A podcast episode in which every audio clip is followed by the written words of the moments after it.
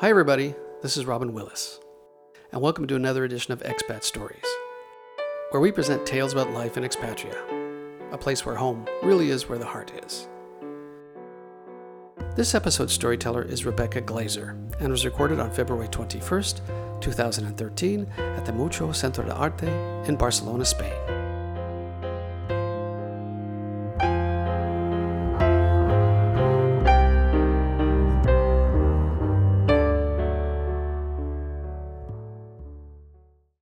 Name's Rebecca. Rebecca Fox Glazer. I'm going to bring that up because I just thought of the funny thing is that I have a middle name that's a last name. So here, my name is really Rebecca Fox because people look at my ID and they say, Senora Fox, Senora Fox. I was giving birth. They wanted to put Fox on my child's name. I said, Really? That's not my legal name. And the nurse said, But it's on your ID. so we had a little discussion, but we cleared that up. So my name is Rebecca Fox Glazer. And my relationship with Spain started in 1988 when I got on an airplane to leave the United States for the absolute first time in my life in my junior year of college to go to Sevilla. And I think that probably started my journey here because I think it's all kind of interrelated. I went to Sevilla and I spent a year there. I studied, went out a lot, learned how to speak Andaluz, and uh, just loved it so much that I went back in 92. And then after 92, I said, My relationship with Spain is over because I think the economy is going to tank and I can't come back here. And you know what? Never say never because here I am. And I did come back. I came back in the year 2000 and I met my husband. And at the time, it was a very kind of, he was the only Spanish person I knew here, so I called him up on the phone. I said, Hey, we're going to a jazz club. And I realized, wow, this guy's great. But four months later, I had to leave. So my husband and I courted via the phone, via the internet, and via the fact that he had 26 days of vacation every year for four years, and we've somehow worked it out. So that all culminated the day that we literally decided to get married while he was in line at the Air France counter at Dulles Airport. No bended knee for us, just it was time. We'd spent a lot of time talking about what we were going to do and who had the more interesting job and who wanted to leave which country. So we made the decision in line at the airport. It was appropriate because we'd spent a lot of time on airplanes seeing each other and a lot of things had happened. So I sent Teo back to Barcelona and I said, You figure out what has to be done. I went back to my job, putting my full and utter trust in a man to plan a wedding, which actually he did a fantastic job. And he called me one day on the phone. I was still working, didn't know when exactly this was all going to come down. He said, Rebecca, I have great news. I have reserved the Salon de Cent in the Ayuntamiento de Barcelona. We can get married. So tell everybody, let's get it done. And this was about, I would say, three months before the date. And I said, Great. So I immediately told my boss I was quitting. And he said, Oh, well, can you just work till the day that you leave Washington? And I said, Well, that really wasn't the plan. But I did. I worked until the day that I left Washington. I gave a presentation, got on a plane, and came here. And meanwhile, my husband had figured out all of the details. He'd found a hotel. He'd he'd figured out where who the photographer was going to be, everything except for this small detail, which is how long does it take to process your paperwork at the Registro Civil? So we got here and we were blissfully here for even a couple more weeks. And we went to the Registro Civil say, and said to them, okay, here's our paperwork, so it'll be done in a couple weeks, right?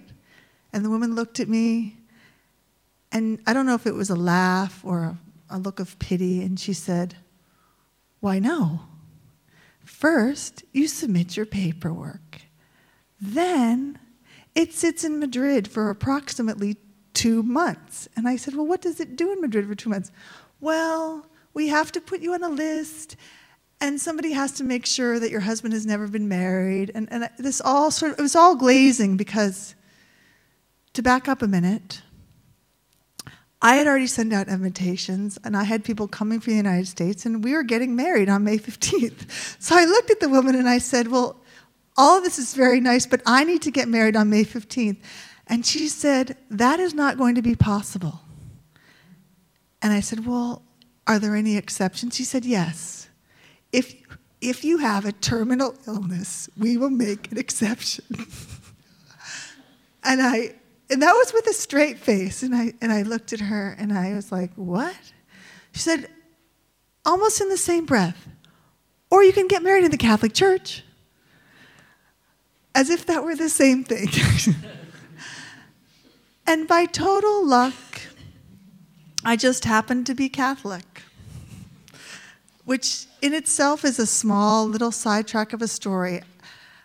I really didn't even want a very fancy big wedding. I was ha- I would have been happy just going to Vegas and having three people there.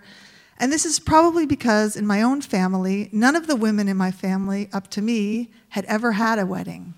We'd always had something, and this goes back, I found out, to my great grandmother. My great grandmother, my grandmother, and my mother all were married in very small ceremonies, and, the, and actually, my mother herself and my father were married on New Year's Eve in 1953 in a real estate office in St. Louis, Missouri.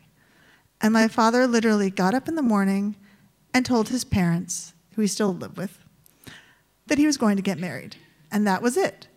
And they got there and they didn't have any witnesses. So the judge, that's he actually worked at the real estate agent, said, That's okay. The janitor and the maid can be your witnesses. So that was my parents' incredibly romantic wedding almost 60 years ago. And that was the reference I had. And my mother even still had the gray suit that she got married in in her closet that fit me until I turned about 13. And I never really thought about having a wedding or having a dress or any of that. So for me, all of this was just foreign. But Teo was was pretty adamant. He said, Look, my family is pretty traditional and, and I'd like to have a real wedding. So when the Catholic Church thing ended up being the only option, we not only had a wedding, but we had a church wedding, which was pretty, pretty incredible because nobody in my family had a church wedding except for me. And there's five children in my family. So, how this ended up happening was we we went, I don't know, I think we even went, we are the biggest procrastinators. So we were told this lovely story of how we can't get married except in the Catholic Church, but I think we waited up to a week before we even contemplated what this meant. And we had a fantastic lunch at the hotel where we were going to have our reception. It was fantastic because I told Teo the only priority I had for our reception was that the food was good. Because I knew in Spain that if you don't have good food at your wedding, everyone will remember your wedding as the wedding that had the worst food ever. Because I've heard people discuss weddings this way. Ay, qué mala era la comida en esta boda. I mean, I just couldn't deal with that. So we had this wonderful lunch with this delicious food that I could not taste because I was thinking, what are we going to do? We have no wedding. and I think two days later, we finally, the courage came out, and we went up to Teo's mom and we said, Well, there's a slight problem with our wedding. And she said, What is it? And I said, Well, we can't have a civil service because there isn't time. And I said, My solution at the time, I said, Well, we could just have a fake wedding with a with an actor, and who would know the difference? She's like, mi familia. so that really, at the moment I saw that the shock on her face, and that ceased to be an option. So she said, Well, I'll go to the church where I normally go to Mass and ask them. And she went there and they said, Oh, we don't do weddings. I've never heard of a church that doesn't do weddings, but this was the one church on earth. But she said, Oh, but there's another church, Santa Tecla, and we'll all go together. So my mother-in-law, well, easy to know the end of the story. My mother-in-law, my husband, and I walked down to the church on Tuesday from two to two thirty when he would see people, and we marched in. And this is very Spanish. My mother in law told our plight to the priest because we, of course, were too chicken to do it. So she explained how we had planned the civil service and we couldn't do it. And we had to have the wedding on this day because my family was flying from the United States. And the priest, who was Basque, thank goodness, looked at us and he said, Well, two o'clock. I said, What? He said, Two o'clock. That's when your wedding has to be because I have these communions ahead of time. So you're just going to have to have a two o'clock wedding. Is that okay with you? And I said, Well, who cares? It's the day. We'll have a two o'clock wedding, which, as you know, here is lunchtime. So it was a very unusual time. And we had our two o'clock wedding. And the day before, we even managed to squeeze in a rehearsal dinner, despite the fact that in Spain, there's no rehearsal. You just show up. And I had about 20 people come to my wedding from my side, and my husband had 80, half of which were his relatives.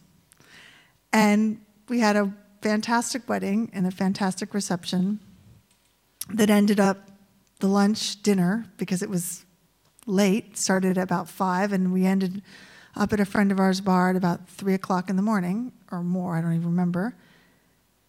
And I remember at the end, when all was said and done, my father, who himself didn't have much of a wedding, who's Jewish and atheist, looked at me and said, That was the best damn wedding ever.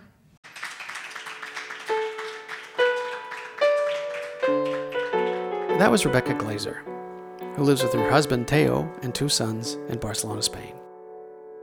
For more information and stories, go to expatstories.org. That's expat with an X. Music by Three Leg Torso, and thanks for listening.